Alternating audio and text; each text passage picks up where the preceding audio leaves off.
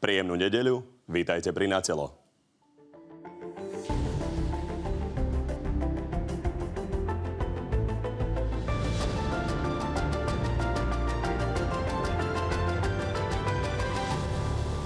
Slovensko rozhodlo a vyše miliónom hlasov si včera zvolilo prezidentku. Historicky prvú ženu.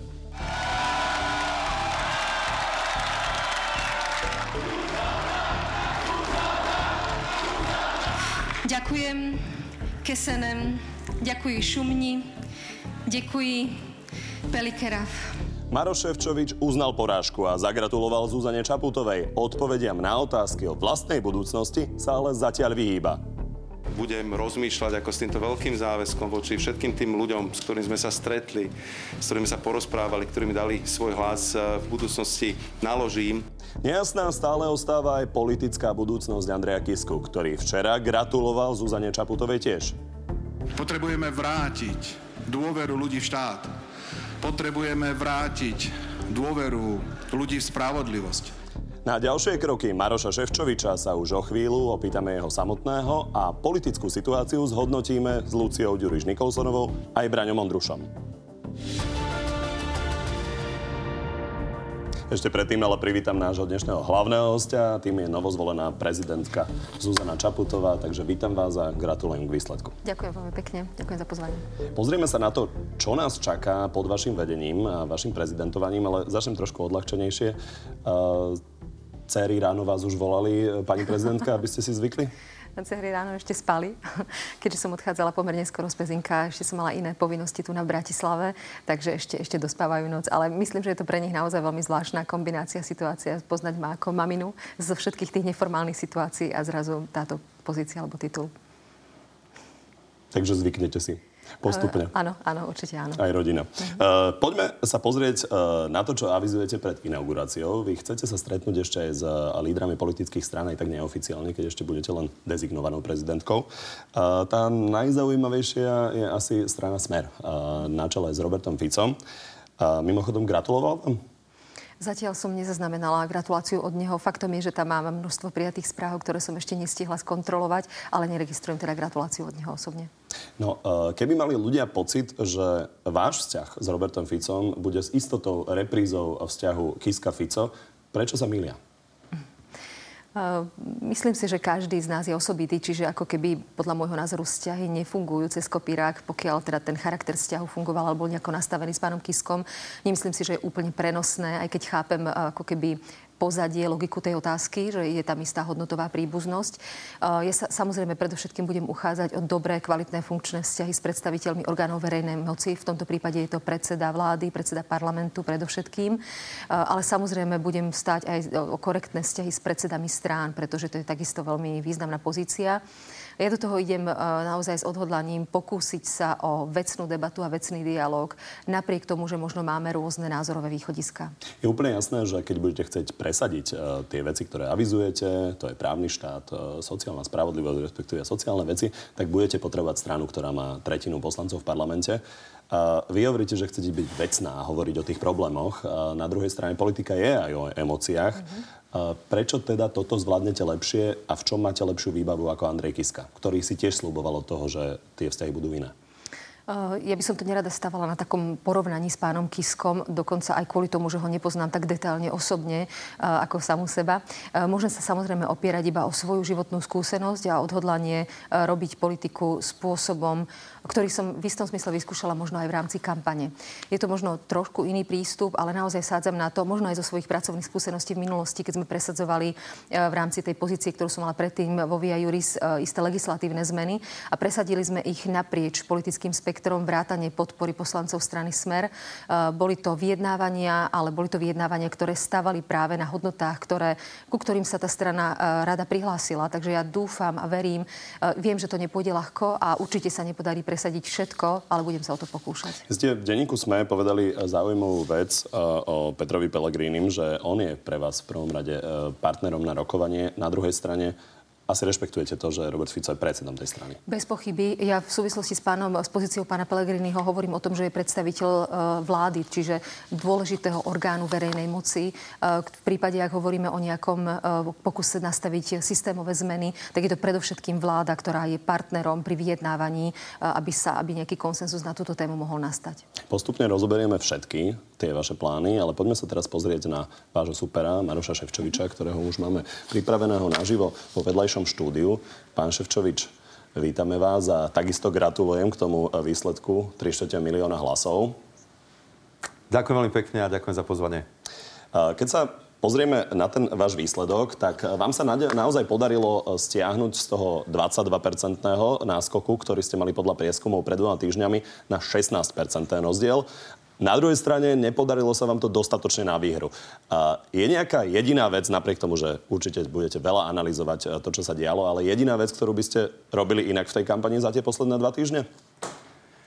Myslím si, že sme mohli ešte viacej znížiť ten rozdiel, ak by sa nám podarilo zmobilizovať e, viacej ľudí, aby išli voliť. To bola taká veľká snaha počas tých posledných dvoch e, týždňov kampane. A ak ma e, niečo na týchto voľbách mrzí, tak jedne to, že v tom druhom kole prezidentských volieb prišlo voliť menej ľudí ako v tom kole prvom.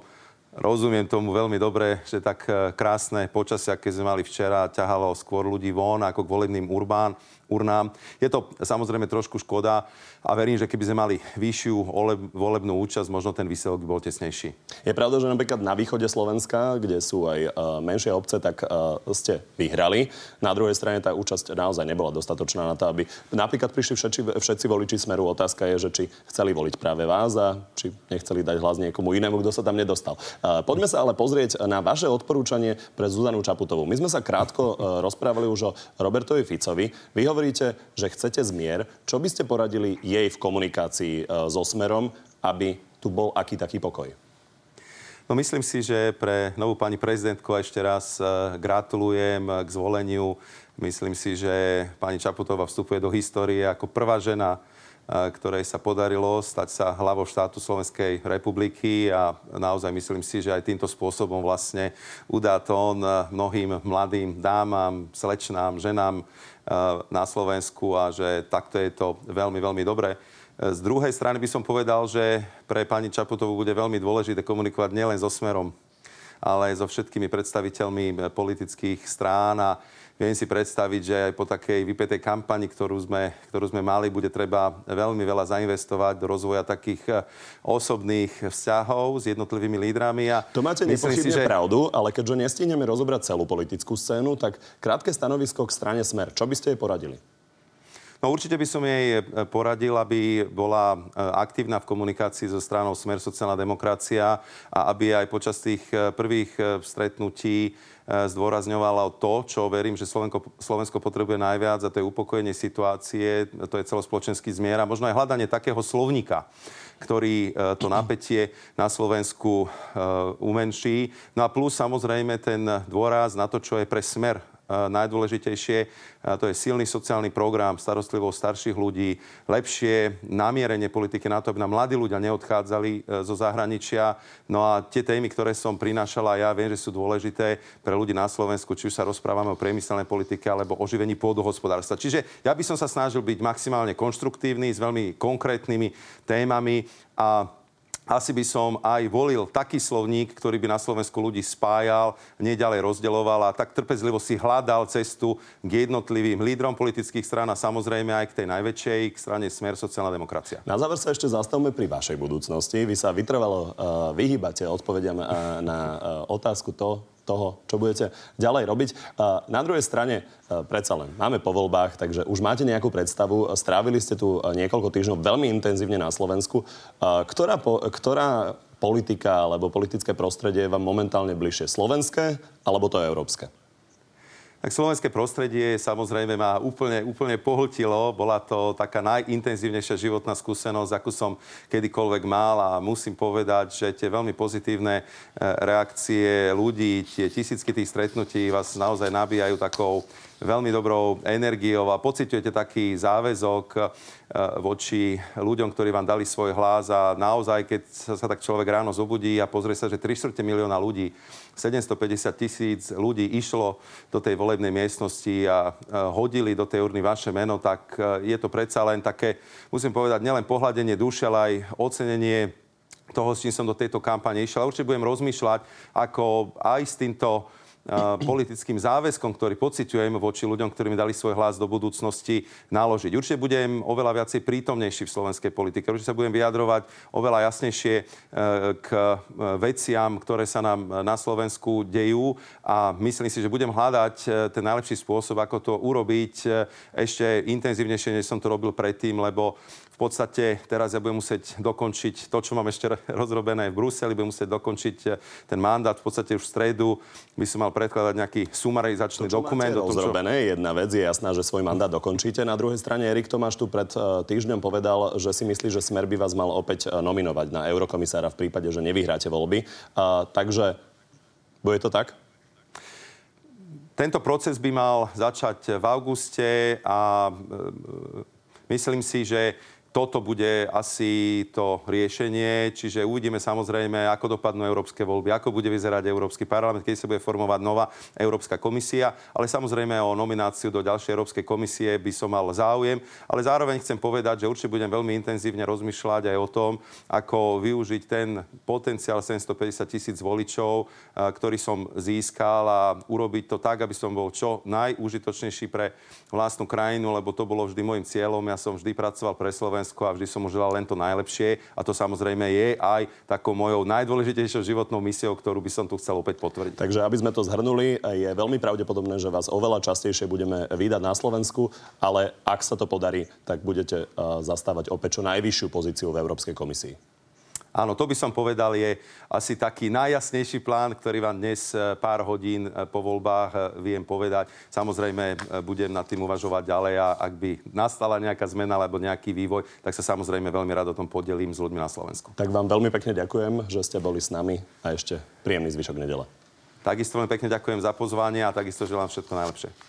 Pani Čaputová, tak zdá sa, že Maroš Ševčovič teda nebude politikom Smeru. Čo si o tom myslíte?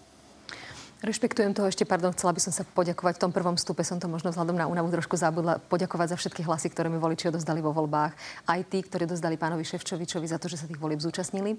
Pokiaľ ide o jeho osobné rozhodnutie, uh, možno som to tak trošku aj očakávala. Myslím, že on má naozaj dobre rozbehnutú kariéru uh, v zahraničí a zrejme chce v tejto kariére pokračovať. Faktom je, že získal istý uh, politický kapitál u nás na Slovensku a to tiež nie je málo a myslím si, že aj vo vládnej strane Smer uh, je, je dobré mať silné mená, ktoré majú dôveru verejnosti, uh, ale som v tomto zmysle iba vonkajším pozorovateľom tohto diania v tejto strane, takže to rešpektujem. Nie je to vo vašej kompetencii, ale predsa len, ak bude Maroš Ševčovič opäť kandidovať na eurokomisára, tak podporíte ho?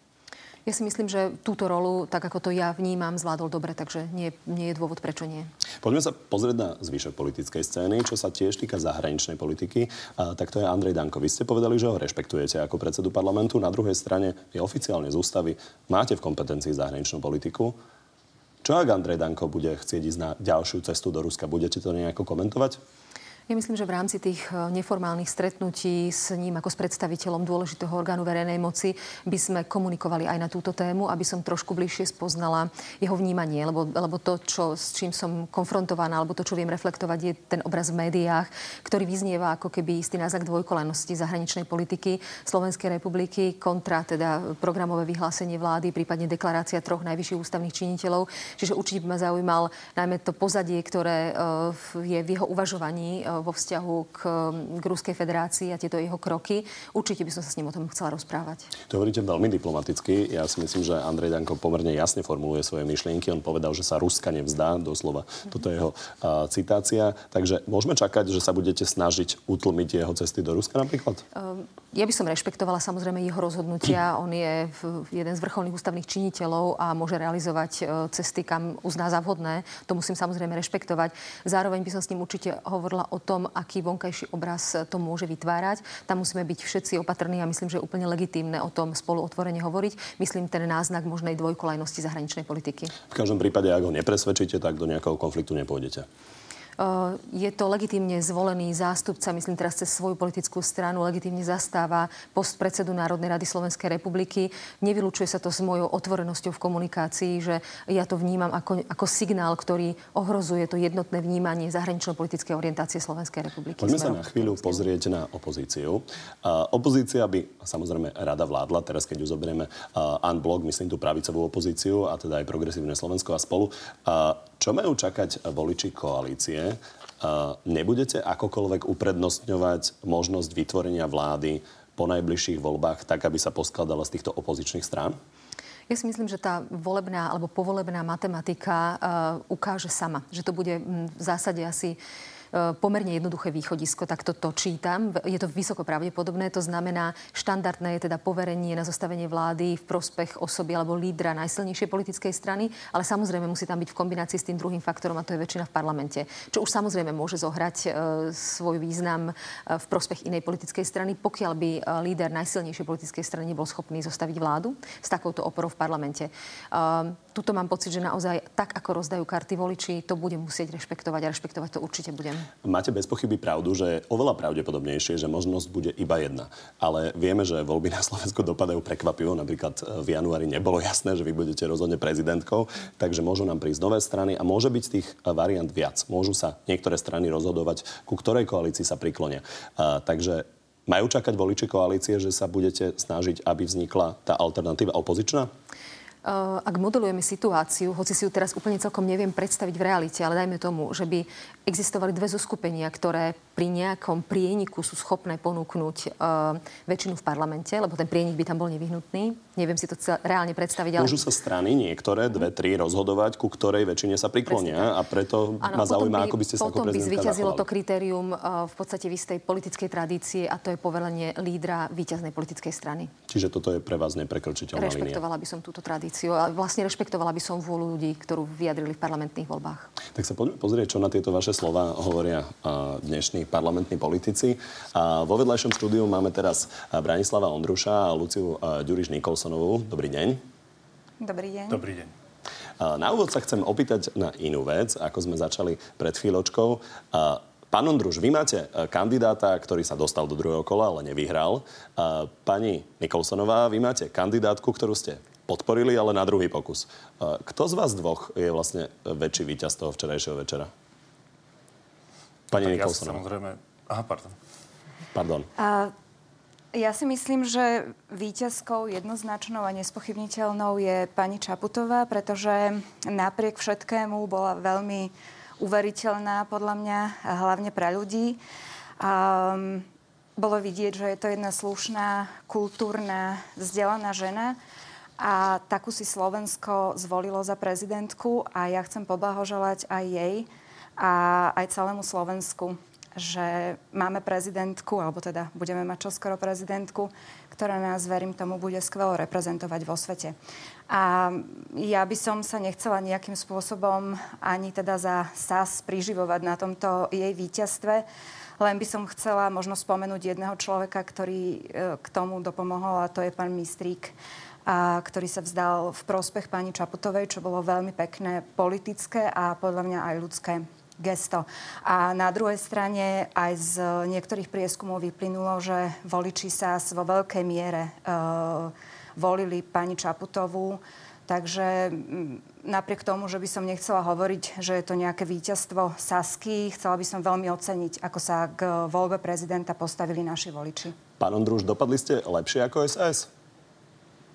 Celkom určite sme dopadli najlepšie zo všetkých parlamentných strán. E, jednak samozrejme z toho dôvodu, že sa e, jednoznačne ukázalo, že práve e, náš kandidát bol najúspešnejším kandidátom ktorejkoľvek parlamentnej strany a vlastne jediným, ktorý sa dostal do druhého kola. Zároveň treba povedať, že myslím si, že Smer môže byť hrdý na to, koho nominoval do týchto prezidentských volieb a úprimne povedané som naozaj aj osobne hlboko presvedčený, že sme ponúkli najlepšieho možného kandidáta kandidáta alebo vôbec najlepšieho kandidáta v týchto voľbách, či sa týka jeho, jeho morálnych, etických kvalít alebo jeho odbornej pripravenosti, ak môžem použiť toto slovné spojenie, na výkon funkcie prezidenta z hľadiska jeho politických skúseností, z hľadiska jeho medzinárodných kontaktov, z hľadiska jeho jazykových znalostí. A samozrejme, e, tým, tými politickými subjektmi, subjektmi, ktoré jednoznačne prehrali v týchto prezidentských voľbách, sú opozičné parlamentné strany, ktorých kandidáti sa buď nedostali vôbec do druhého kola, respektíve skončili hlboko v poli porazených, alebo v prípade kandidáta SAS či Olano sa dokonca museli vzdať, lebo zistili, že nemajú, nemajú vlastne ani minimálnu šancu. Veď pripomeňme si, že deň predtým, než sa pán Mistrík vzdal svojej kandidatúry, vystúpil verejne E, pán predseda SAS Richard Suli, ktorý hovoril o tom, že žena nemá šancu byť na Slovensku zvolená za prezidentku a preto SAS ju nemôže podporiť, lebo by to bolo úplne zbytočné. a zanalizovali sme teda už pán, takmer celú scénu, ale chcem sa opýtať možno doplňujúcu otázku. Hovorili ste o tom e, výtlaku Maroša Ševčoviča, o tom, že zažil relatívny úspech, aj keď teda nevyhral. Nemrzí vás, že neposilní smer? Uh, neposilný smer, myslíte, ako člen smeru? Uh, ako politik na domácej politickej scéne, lebo pred malou chvíľou no. nám tu v živom stupe povedal, že sa vidí viac v Bruseli. No, viete čo, e, ja si myslím, že toto je trošku aj nebezpečné, keď akoby uprednostňujeme umiestnenie kvalitných e, slovenských politikov len na domácu politickú scénu. E, musím povedať, že v Bruseli, myslím si, že dnes o tom nikto nepochybuje, sa rozhoduje o veľmi dôležitých veciach, ktoré priamo zasahujú život občanov členských krajín Európskej únie.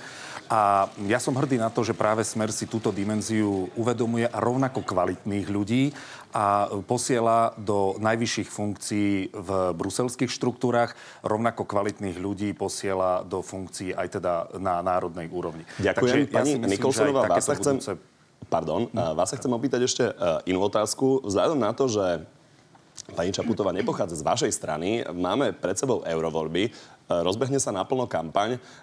Máme čakať, že teraz začne naplno boj o opozičného voliča a že tie vzťahy medzi vašimi stranami budú tvrdšie?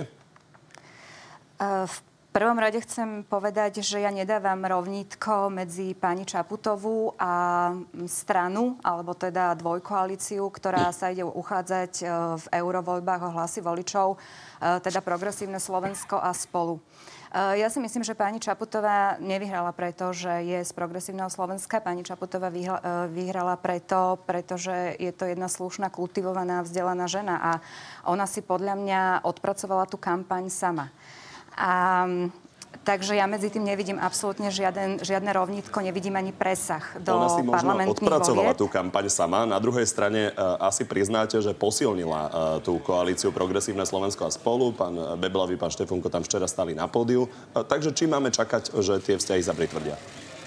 Podľa mňa vôbec nejde o to, že kto tam stal včera na pódiu. Ja si myslím, že teraz sa samozrejme na novo začne úplne regulérny a férový boj o toho pravicového voliča v eurovoľbách. E, ja sama teda kandidujem, určite sa budeme férovými snahami snažiť o tých voličov. Určite sme sa poučili aj my napríklad e, z tej prezidentskej kampane, kedy ľudia dali jednoznačne najavo, že si neželajú nejaké veľké konfrontácie alebo zbytočné útoky politické alebo narábanie s nejakými konšpiráciami. Takže ja si myslím, že medzi pravicovými subjektami, eh, aj keď sa budeme teda byť o toho, eh, toho istého voliča, bude ten eh, priebeh tejto kampane podľa mňa veľmi slušný a preto sa do tej kampane teším. Ale samozrejme, Ďakujem. budeme sa snažiť všetci získať čo najviac voličov pre tú či onú stranu. Veľmi pekne ďakujem aj vám obom, že ste prišli do Záhorskej Bystrice. Príjemnú nedeľu.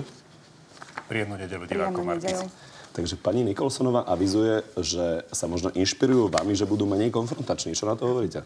No, mne to je veľmi blízke, neviem, či si to mám pripísať e, sama sebe, ale ak e, mohli byť tieto voľby inšpiráciou pre iných politikov v tej snahe o nekonfrontačnosť alebo teda vyhnutie sa osobným útokom, pretože myslím, že vecne sme sa vymedzovali uh, veľmi slobodne, pokiaľ ide o problémy krajiny, ich popis a, a možné riešenia.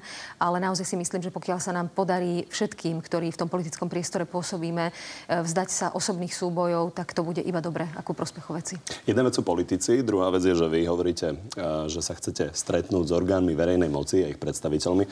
Predpokladám, že myslíte najmä eh, na orgány verejnej moci v oblasti justície. Čo poviete Dušanovi Kováčikovi, špeciálnemu prokurátorovi? Čo mu chcete odkomunikovať? Ja som tým najmä myslela orgány verejnej moci, myslela som výkonnú moc, teda vládu, ministerstvo spravodlivosti predovšetkým a podobne. Chcete sa stretnúť s pánom Čižnárom a s pánom Kovačikom a ho- hovoriť o budúcnosti prokuratúry? Je to veľmi pravdepodobné, pretože jeden z dôležitých pilierov toho programu v oblasti justície alebo práva a spravodlivosti všeobecne je aj istá rekonštrukcia systémového nastavenia fungovania orgánov prokuratúry, pretože si myslím, že ten systém, ktorý u nás máme, vykazuje isté deficity tak, aby mohol fungovať nezávislejšie, respektíve samostatnejšie od vplyvov politickej moci. A je to nesmierne aktuálna otázka, pretože o rok v lete nás čaká voľba a menovanie generálneho prokurátora.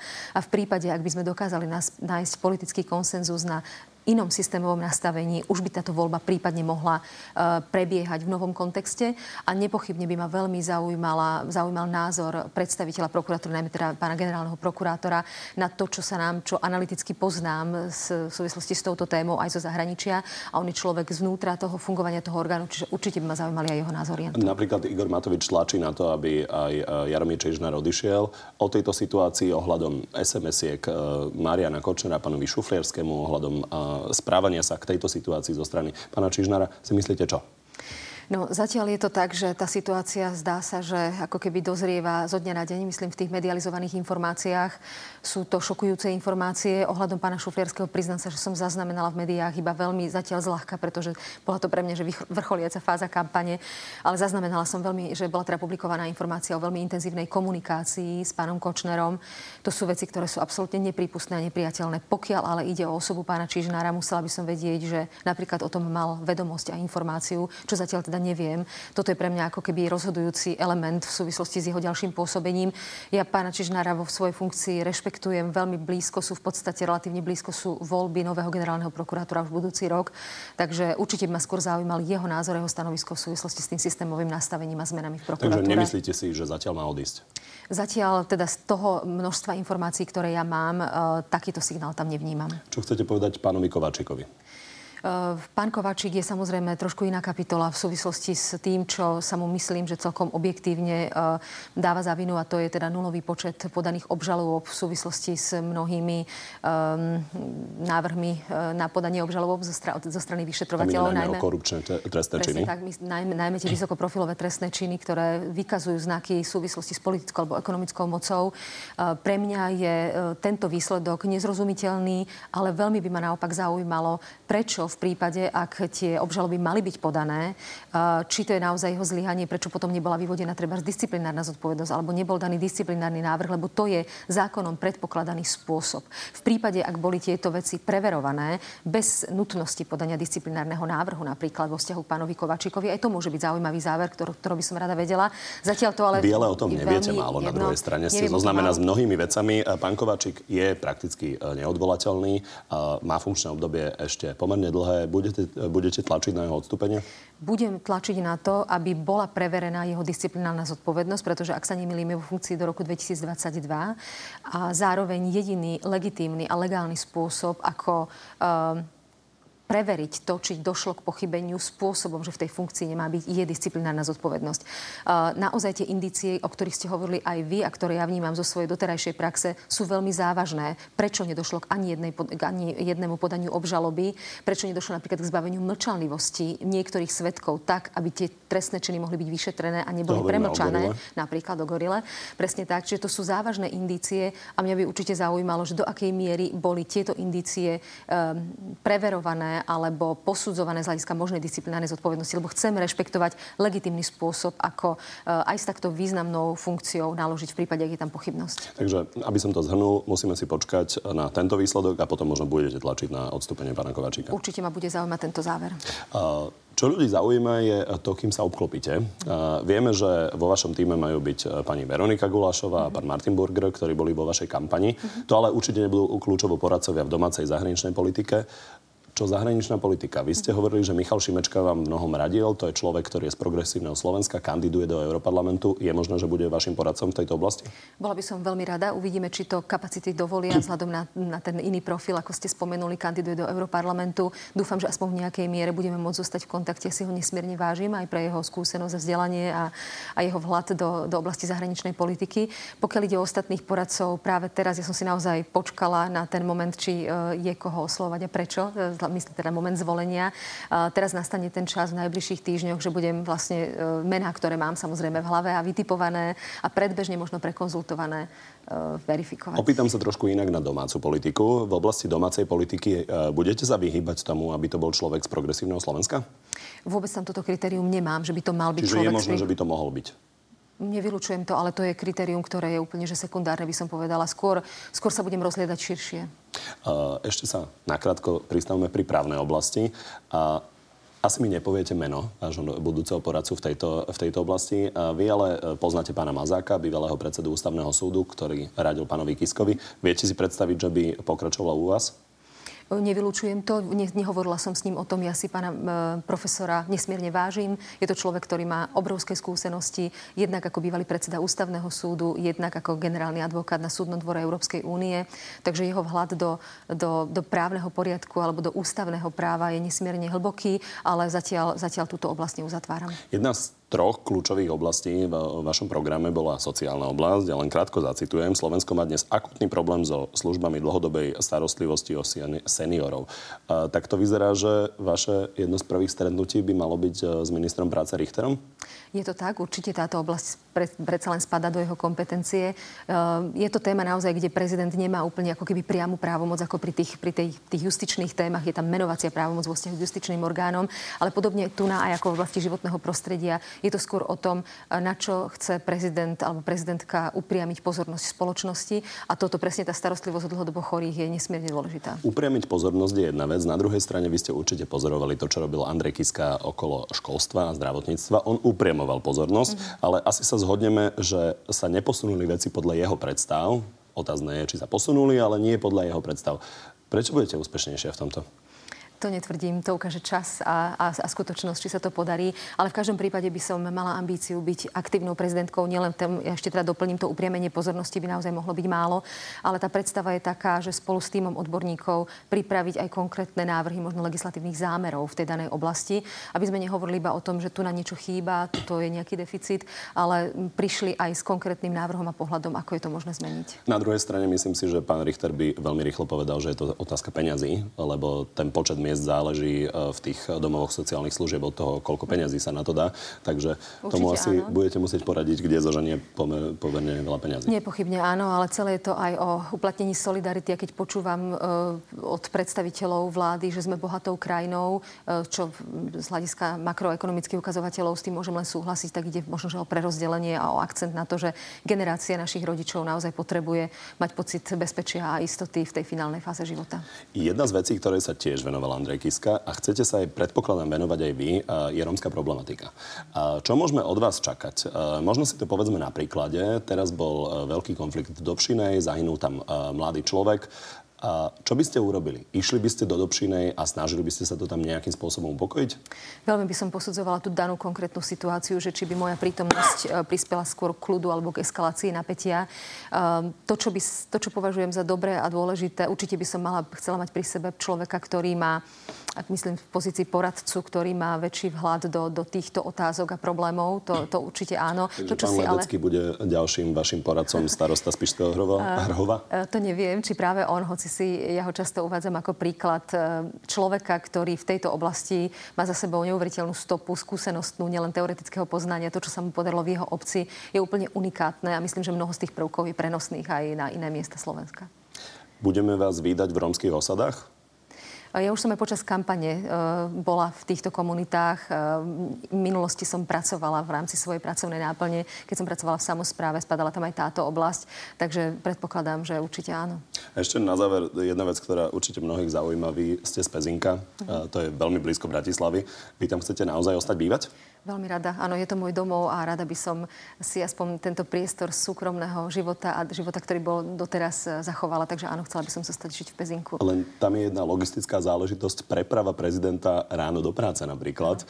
Uh, vieme, že preprava z Pezinka smerom do Bratislavy je veľmi komplikovaná už teraz, uh, takže nebudete blokovať dopravu týmto smerom?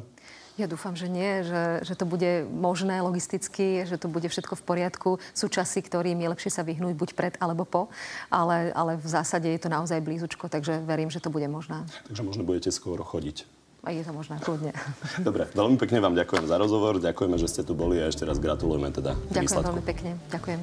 No a my sa vidíme opäť budúcu nedeľu, kedy vám prinesieme ďalší exkluzívny prieskum. Dovtedy nás môžete sledovať na našej facebookovej stránke Na telo, kde okrem iného nájdete odpovede na otázky, ktoré ste položili vy sami novozvolenej prezidentke. Zatiaľ ešte príjemný zvyšok nedele.